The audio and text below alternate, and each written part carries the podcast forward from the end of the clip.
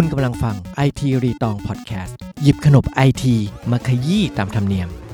สวัสดีครับ ผมป๊อบนัทูตครับ และผมเอสชัดชัยครับ และนี่คือ IT รีตองพอดแคสต์หยิบขนบไอทีมาขยี้ตามธรรมเนียมครับอ่าวันนี้พี่จะหยิบประวัติของเทคโนโลยีหนึ่งที่เปลี่ยนแปลงโลกของเรามาเล่าให้ฟัง โอ้ iPhone อะพี่ ไม่ใช่ อันนี้คือเปลี่ยนแปลงยิ่งกว่า iPhone อีกนะ เพราะอ่า iPhone มันก็คือต่อยอดจากมือถือใช่ป่ะอ่าแต่สิ่งนี้ก็คือบาร์โค้ดโอ้อ่าภาษาภาษาไทยเรียกว่า รหัสแท่ง รหัสแท่งนะ อันนี้เออตามราชบัณฑิตเขากำหนดว่ารหัสแท่ง บาร์โค้ดเนี่ยอะเอกก็รู้ทุกคนก็รู้ว่ามันโหมันช่วยให้คนชีวิตสะดวกสบายมากอะโดยเฉพาะผู้ประกอบการใช่ไหมคนที่ขายของตามร้านต่างๆเนี่ยโหเดี๋ยวนี้ ติดติดติดติดติดหยิบเครื่องมาติดติดไม่ต้องมานั่ง key เป็นตัวเลขอะไรแล้วอืมตรวจเช็คสต็อกอะไรต่างๆ ก็ยิงเลเซอร์เลย มันก็ทำให้สะดวกสบายขึ้นอ่าแต่เอ๊ะรู้ไหมว่าบาร์โค้ดเนี่ยเกิดขึ้นมาอะประมาณกี่ปีให้เดาอืมสักยี่สิบสามสิบปีอะมากกว่านั้น50ปีอ่าใกล้อะเคียงใกล้โดยเคีงประมาณนะ50ปีอ่าซึ่ง เรื่องราวที่อยากมาเล่าเนี่ยคือมันสนุกมากพอพอพี่อ่านโอ้โหทั้งหมด จริง ๆ จะบอกว่าเดี๋ยวเนี่ยคือย่อแล้วนะ จริง ๆ มันมีรายละเอียดยิบย่อยไปหมดเลย มันจะให้เห็นว่ากว่าที่จะเกิดบาร์โค้ดเส้นตรงๆ แท่งๆ สีดำๆอะอืมแบบเฮ้ยมันดูเหมือนง่าย แต่จริงๆอะมันมันไม่ง่ายเลย แล้วมันใช้เวลานานมากกว่าที่มันจะสำเร็จนะครับโอเค เรื่องราวของบาร์โค้ดเนี่ยเกิดขึ้นที่เมืองทรอยอ๋อที่มันมีม้าม้าเมืองทรอยแล้วแบร์พิท ดาพิษออกมาจากม้า ไม่ใช่อ๋อไม่ใช่เหรอชื่อเหมือนกัน อันนั้นมันสงสงครามใช่ไหมสงครามกรีกที่อันนั้นอ๋ออัอันนั้นอยู่ตุรกีเพราะว่าบอกห้าสิบปีงงชื่อเหมือนกัน T R O Y เหมือนกันทรอยเนี่ยเป็นเมืองเล็ก ๆ ในรัฐโอไฮโออะอืมสหรัฐอืมสหรัฐอเมริกานะครับเมื่อทรอยเนี่ยมีประชากรแค่ประมาณ 25,000 คนเองอ่าเป็นเมืองไม่ใหญ่ แล้วก็เขาบอกว่าในวันที่ 26 พฤษภาคม 1974นะครับสินค้าตัวแรกที่ ติดบาร์โค้ดแล้วก็ยิงตึ๊ดเป็นครั้งแรกในโลกเนี่ย อะให้เอะทายว่าคืออะไรอืมนมอะนมนม คนอเมริกากินนม ไม่ผักอะนมปังเนี่ยเพราะมันเป็น daily product เออมัน daily product ผิดอ้าวหมากฝรั่ง Wrigley อ๋อออ่าหมากฝรั่ง Wrigley อะไอ้เล็ก ๆ เลยที่อ่าเวลาเราซื้อตามอ่าอ่าตามอ่า shelf ใช่ไหมเออ เดี๋ยวมันจะมีคำตอบว่าทำไมเป็นหมากฝรั่ง Wrigley อ่าเออแต่อันนี้มันเป็นเป็นเวลาไป Google อะเขาจะถามเลยว่าเอ้ยสินค้าชนิดใดที่ถูกติดบาร์โค้ดและทดลองใช้เป็นสิ่งแรกในโลกอืมหมากฝรั่ง Wrigley นะครับหมากฝรั่ง Wrigley เนี่ยแหละถูกสแกนใน Marsh ซูเปอร์มาร์เก็ตเป็นที่แรกในเมืองทรอย ก็คือเป็นที่แรกของโลกที่ใช้บาร์โค้ดนะครับทีนี้มีเรื่องเล่าว่าคืนก่อนหน้านั้นเนี่ยทีมพนักงานของซูเปอร์มาร์เก็ต Marsh เนี่ย เขาก็จะเป็นที่ที่จะทดลองใช้บาร์โค้ดแล้วล่ะอืมเขาเรียกว่าบาร์โค้ดเนี่ยไปติดไว้ตามสินค้าต่างๆ บนชั้นอะติดนู่นติดนี่ติดนั่น และระหว่างนั้นเนี่ยทาง National Cash Register เนี่ย เขาเป็นผู้ผลิตอุปกรณ์คิดเงินตามจุดแคชเชียร์อ่านะในตอนนั้น ก็ได้ทำการติดตั้งเครื่องสแกนคอมพิวเตอร์ต่างๆ เพื่อที่จะรองรับไอ้การใช้บาร์โค้ดเนี่ยลูกค้าคนแรกที่จ่ายเงินเนี่ยคือใคร Dawson อ่าซึ่งไม่ใช่ใครที่ไหนเขาเป็นหัวหน้าฝ่ายวิจัยแล้วก็พัฒนาของซูเปอร์มาร์เก็ต Marsh นั่นเองนึกนะว่าแจ็ค Dawson ไม่ใช่ แล้วก็พนักงานแคชเชียร์ที่คิดเงินให้เขาในวันนั้น ชื่อว่า Sharon Buchanan อืมอ่าอันนี้ไม่ต้องจำหรอกแต่ว่าก็เป็นตำนานเล่าขานกันมานะครับเขาบอกตอนที่จ่ายเงินเนี่ย คุณดอสันเนี่ยเขาก็ล้วงเข้าไปในตะกร้า แล้วก็หยิบหมากฝรั่งลิกลี่ขึ้นมาเป็นชิ้นแรก คือจริงๆเนี่ยเขาทดลองหลายชิ้นแรกก็คือหยิบชิ้นนู้นชิ้นนี้มาใส่ในตะกร้า แล้วก็อะทดลองยิงมาโค้ดแต่ว่าเขาก็มีเหตุผลเขาบอกว่าสาเหตุที่เขาหยิบเลือกหมากฝรั่งลิกลี่เนี่ยเป็นเขาบอกรสด้วยนะรสจูซี่ฟรุตอืมอะเป็นสิ่งที่มาสแกนเนี่ยเพราะเขามีเหตุผลว่าอะไรว่าอะให้เดาหยิบง่ายเปลี่ยนง่ายถ้ามันใช้ไม่ได้ก็เอาไปเปลี่ยนแม่งเลย ชิ้นเล็ก ๆ อยู่ใกล้แคชเชียร์เอ้ยชิ้นเล็กอ่า คือเขาต้องการทดสอบไงว่าบาร์โค้ดถ้ามันอยู่กับอ๋อสินค้าชิ้นเล็กๆที่มันเล็กอะเออมันเล็กแทบเล็กกว่ามือเราอีกอะมันจะอ่าสแกนได้ไหมอ่าอ่ามัมันก็มีเหตุมีผล อ่ามันก็สแกนได้อืมนะครับอันเนี้ยพี่เล่าเล่าจุดเริ่มต้นก่อนว่าที่เขาใช้บาร์โค้ดกันเนี่ยครั้งแรก แต่ทีนี้เราย้อนกลับไป เราย้อนกลับไปว่า แล้วมันเริ่มต้นได้ยังไงเอออะผมบาร์กำลังจะถามโค้ดว่ามันมันเกิดขึ้นได้ยังไงเหมือนเหมือนเราเราเริ่มจากตอนจบก่อนนะว่าตอนใช่จบติดติดแห่งเขาเรียกว่า ติดเดแห่งวันประวัติศาสตร์ชาติโลกเนี่ยติดนั้นอะเสียงติดนั่นอะเออมันเกิดขึ้นไงเราตอนนี้รู้แล้วนี่อยากรู้ย้อนกลับไปอีกพี่ยังไงต่อ โอเคครับ กลับไปจุดเริ่มต้น จุดเริ่มต้นของเทคโนโลยีบาร์โค้ดคนที่คิดค้นก็คือคุณโจวูดแลนด์อ่าอืมชื่อนี้จำเลยว่าโจวูดแลนด์เนี่ยเขาได้แรงบันดาลใจของสิ่งที่เรียกว่าบาร์โค้ดเนี่ยระหว่างที่นั่งอยู่บนผืนทรายบนหาดไมอามี่โอ้โหเห็นภาพเลย อืมเขานั่งนะ เขานั่งแล้วเขาก็ใช้นิ้วเนี่ยสี่นิ้วเนี่ยกราดไปตามผืนทรายอ่าเหมือนเด็กวาดรูปเล่นอะชอบเล่นเอผอมก็ชอบเล่นตอนเด็กเวลานั่งเราก็ใช้นิ้ววาดรูปแต่อันนี้เขาใช้4นิ้วกราดเพราะ4นิ้วลากเป็นเส้นตรงอะ มันก็จะเหมือนเป็นเส้นคล้ายๆบาร์โค้ดใช่ไหมลากลงมาเขาก็ตอนนั้นอะเขาพยายามคิดหาโค้ดอะไรบางอย่างไว้สำหรับติดบนสินค้าในร้านซูเปอร์มาร์เก็ตอะเดี๋ยวเราจะเข้าใจว่าเอ๊ะแล้วไอ้เส้นกราดบนผืนทรายอะมันกลายมาเป็นเส้นที่เรามาติดๆกันได้ยังไงๆอ่านะครับ จุดเริ่มต้นของไอเดียนี้เนี่ยมันไม่ได้เกิดขึ้นจากความต้องการของคุณโจวูดแลนด์เอง แต่ว่ามันเกิดจากการบ่นของผู้จัดการร้านซูเปอร์มาร์เก็ตอะผู้จัดการซูเปอร์มาร์เก็ตอะเหมือนเขาไปบ่นกับคณบดีของมหาวิทยาลัย Drexel Institute of Technology อืมนะครับในเมืองฟิลาเดลเฟียอืมทีนี้เนี่ยตอนนั้นเนี่ยวูดแลนด์เขาเรียนอยู่ที่นั่นด้วยอ๋อนะครับอ่าเขาก็ทีนี้เขาก็ได้ยินเจ้าผู้จัดการร้านเนี่ยเขาไปบ่นกับคณบดีว่าแบบเนี่ยผมอยากจะให้คน คิดคิดหาวิธีคิดเงินการนับสต็อกแบบรวดเร็ว เพราะว่าอ่าตอนนั้นอะใช้นับด้วยมือคิดเงินกดด้วยมือเช็กสต็อกกดด้วยมือมันก็เลยช้าอะอืมคณบดีเขาก็รับฟังแต่ว่า อาจจะไม่ได้ใส่ใจอะไรไม่ได้ไปพัฒนาต่อ ทีนี้ก็มีนักศึกษาปริญญาโทอีกคนหนึ่งอะอันนี้ก็เป็นตัวละครหลักเลย เขาชื่อว่าเบอร์นาร์ดบ๊อบซิลเวอร์อ่าเรียกง่ายๆว่าบ๊อบซิลเวอร์นะครับเขาก็ได้ยินเข้า แล้วเขาอะก็เป็นเพื่อนกับวูดแลนด์ อ่าที่เรียนอยู่ด้วยกัน เขาก็เลยแบบคุยกันวูดแลนด์เนี่ยเขาเป็นนักประดิษฐ์อยู่แล้ว เขาก็เลยรับปากว่าอะเดี๋ยวจะลองคิดดูให้ จะอ่าคิดค้นไอ้สิ่งนี้ให้ว่าจะทำให้ซูเปอร์มาร์เก็ตเนี่ยมันสะดวกขึ้นยังไงอืมนะครับในตอนนั้นเนี่ยวูดแลนด์เขามั่นใจมากว่าโอ้ยยังไงเขาต้องไขคำตอบนี้ให้ได้อืมเขาก็เลยลาออกแล้วก็จากการเรียนปริญญาโทเนี่ยแล้วก็กลับมาอยู่ที่อพาร์ตเมนต์ของคุณปู่ที่ไมอามี่อืมนะครับแล้วก็เหตุการณ์เนี่ยเกิดขึ้นในช่วงเดือนมกราคมปี 1949 อะที่พี่เล่าไปตอนต้นว่าวูดแลนด์เนี่ยเขาก็นั่งที่ริมชายหาด แล้วเขาก็ใช้นิ้วเนี่ยลากทรายใช่ไหมมันก็เป็นเส้นเส้นเส้นสิ่งที่จุดประกายของเขาก็คือ ไม่น่าเชื่อ มันคือรหัสมอสอ่าเขาบอกว่าเขาเคยเรียนรหัสมอสตอนที่เรียนลูกเสือตอนเด็กๆ เฮ้ยเรียนลูกเสือมีประโยชน์นะของเขาเออลูกเสือแม่งลำเว้ยแต่ลูกเสือของเราไม่ร้องเพลงได้รหัสเดียวมอสก่อกองไฟกองของไฟร้องเพลงเดียวเลย อะเขาก็นึกได้ว่า เฮ้ย รหัสมอสเนี่ยมันเป็นการส่งข้อมูลด้วยสัญลักษณ์ที่สั้นยาวอะ เราก็ไม่ค่อยรู้เรื่องหรอกแต่เหมือนที่เวลาอ่าเราดูอ่าหนงดูหนังอะเขาจะส่งขีดสั้นขีดยาวอะมันจะมีความหมายของมันว่า ขีดสั้นอ่า มีจุดมีขีดอะไรอย่างเงี้ยอ่าผสมกันไปแล้วพอมันแปลออกมา มันเป็นตัวหนังสือตัวเลขใช่ไหมอ่า ที่สมัยก่อนเขาใช้ส่งกัน เขาเลยบอกว่าตอนที่ใช้เขาใช้นิ้วทั้งสี่ลากไปบนพื้นทรายเนี่ยเขาก็นึกถึงเออ มันเป็นจุดเป็นขีด แต่เขาคิดว่า เอ๊ะ มันไม่จำเป็นต้องเป็นสี่ขีด ก็ได้นี่นา มันหนาได้ มันบางได้ อ๋อเออมันไม่เป็นต้องอ่ามันไม่เป็นต้องเป็นเส้นที่เท่ากัน จะบางจะหนา แล้วก็ไม่จำเป็นต้องเป็นจุดหรือเป็นขีดเท่านั้น แต่แบบมันมีระยะห่างมีอะไรอย่างเงี้ยก็ได้ อืม แล้วเขาก็เลยมองว่า เออ ก็เริ่มเกิดไอเดียขึ้น ตอนนั้นเขาก็เลยเริ่มหาวิธีการ แต่เขาเริ่มวาดมันเป็นรูปวงกลมฮะอืมอะอย่าเพิ่งตกใจอืมจะกำลังตกใจเลยกำลังจะบอกว่าก่อนที่เราจะเห็นบาร์โค้ดแรกของโลกเนี่ยมันเป็นเส้นเส้นๆตรงๆ เนี่ย จริง ๆ แล้วเนี่ย ต้นแบบของบาร์โค้ดเนี่ยมันคือเส้นวงกลม วงกลมอืมมันเป็นวงกลมซ้อนๆกันอยู่หนาบ้างบางบ้าง ประมาณแบบภาพประมาณแบบเป้าธนูอะไรอ่านี้ป่ะอ่าอ่าอย่างนั้นเลยอย่างนั้นเลยอ่ามันก็มีเป้าแล้วก็ใหญ่ขึ้นเรื่อยๆ ใช่ไหมอ่าอ่าตอนนั้นอะเขาก็วูดแลนด์เนี่ยเขาก็บอกว่าเขาคิดว่าเพราะว่าการที่ทำบาร์โค้ดเป็นวงกลมเนี่ยมันสามารถอ่านได้รอบทิศอ๋อ เฮ้ยเขาก็ฉลาดคิดตอนนั้นนะเขาคิดว่าเอ๊ะ เราจะยิงตรงไหนก็ได้ สมมุติว่าแปะไปบน product สิ่งชิ้นหนึ่งสินค้าชิ้นหนึ่งเนี่ยอะเอามาแคชเชียร์หยิบสแกนได้เลย ไม่ต้องมานั่งพลิกให้มันถูกทางนะครับจะกลับหัวกลับหางไงก็ได้ ตอนนั้นเขาเลยคิดออกมาเป็นวงกลม ทีนี้โอเค ได้ต้นแบบและเป็นบาร์โค้ดวงกลม หลังจากนั้นนะวูดแลนด์กับบ๊อบซิลเวอร์เนี่ยสองคู่หูเนี่ยเขาก็ทดลองทำเครื่องอ่านอ่าจากเทคโนโลยีที่มีอยู่ในตอนนั้น ซึ่งมีไม่มาก อะก็ยังติดขัดอุปสรรคอยู่ แต่ว่าเขาก็ฉลาดนะ สิ่งแรกที่พวกเขาทำคือ จดลิขสิทธิ์อ๋ออ่าได้ปุ๊บเนี่ยจดลิขสิทธิ์เลยจดแม้ก่อนเลยจดก่อนเลยแม้จะแม้ว่าจะเป็นบาร์โค้ดแบบวงกลมอยู่ แต่ว่ามันก็เป็นต้นแบบในปี 1949อ่าโอ้เขาจดทะเบียนลิขสิทธิ์ไว้เลย แล้วก็ใช้เวลา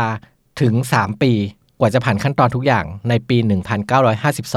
1952 มีเลขลิขสิทธิ์ด้วยนะ ไม่รู้จะรู้ไปทำไม เลขที่2ล้าน6แสน12,994อืมเออไม่รู้จะรู้ไปทำไมอะแต่ก็รู้ไว้ก็ดีเออเป็นบาร์โค้ดแบบวงกลม เหมือนที่เอบอกเลยว่าเป็นเป้ายิงปืนอะอ่าเป้ายิงธนูนั่นแหละอ่าเออเขาก็ตั้งชื่อว่า classifying apparatus and method อื มมีชื่อไทยไหมพี่ขอยากชื่อไทยมากเออมันไม่มีชื่อไทยแต่แปลเป็นไทยก็คือเครื่องมือแล้วก็เหมือนวิธีการที่จะจำแนกสิ่งของอะอ่าเออสมัยนั้นเขาคงแบบไม่มีการทั้งชื่อแต่ว่าเขาจะเรียกตามกระบวนการตามฟังก์ชันมันอะตามฟังก์ชันเออที่ใช้งานนะ แต่เฮ้ยเรื่องเหมือนจะจบแล้วว่าเอ้ย จดลิขสิทธิ์แล้วมีบาร์โค้ดวงกลมแล้ว แต่ปัญหาก็คือว่า การสร้างเครื่องอ่านอะมันยาก เพราะอย่างที่บอกว่า ณตอนนั้นอะมันพันเก้าร้อยห้าสิบสองคือเทคโนโลยีเลเซอร์อะไรมันยังไม่มีเลย เออ มันยังไม่ได้ถึงทุกวันนี้ คอมพิวเตอร์ยังไม่มีแบบไมโครคอมพิวเตอร์ที่แบบว่ามันละเอียดจนถึงทุกวันนี้ เขาก็เลยมีปัญหา เขาเริ่มสร้างเครื่องอ่านจากหลอดไฟไส้ร้อนเนี่ยพลังงานสูงถึง5 500 วัตต์ มันต้องใช้แสงสว่างสูงในการอ่าน แล้วก็มีขนาดใหญ่มากขนาดใหญ่แบบเป็นโต๊ะเลยอะ่ะผมแล้วว่าก็ผมว่าใหญ่กว่าห้องที่เราอัดพอดแคสต์ดูอะเอาจใช่ริงอย่าไปบอกเขาสิโอเค แล้วก็ราคาก็สูงแล้วก็เทอะทะเพราะไม่สามารถที่จะย้ายไปไหนมาไหนได้ ทีนี้เนี่ยมันก็เลยใช้งานยากไง ก็เลยไม่ work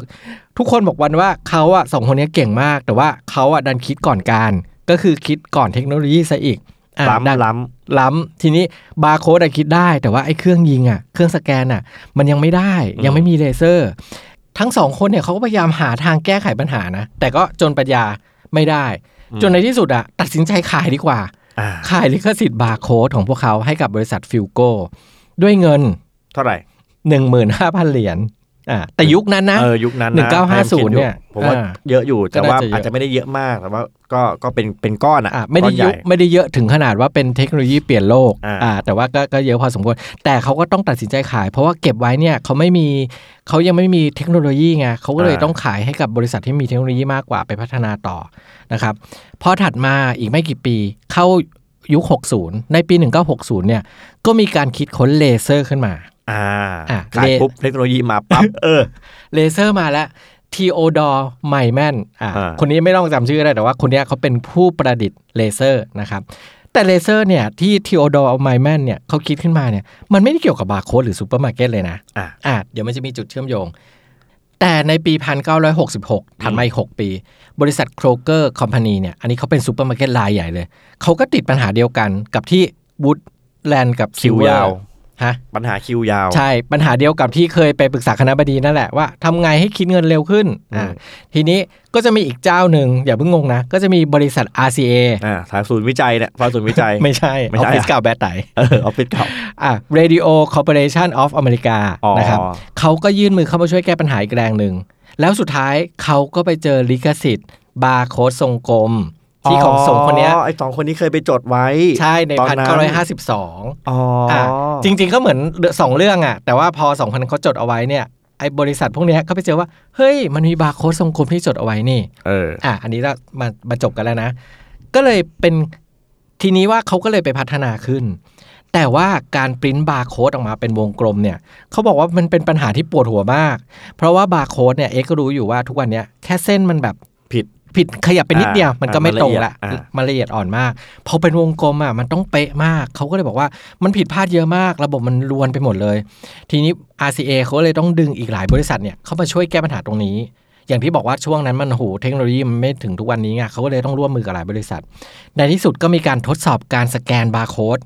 ทรงกลมของจริงแล้วอ่าอ่าที่ Kroger อย่างที่บอกไว้ในเมืองซินซินนาตินะครับ เดือนกรกฎาคมปี 1972อ่าอ่าถัดมายุค 70 แล้วนะ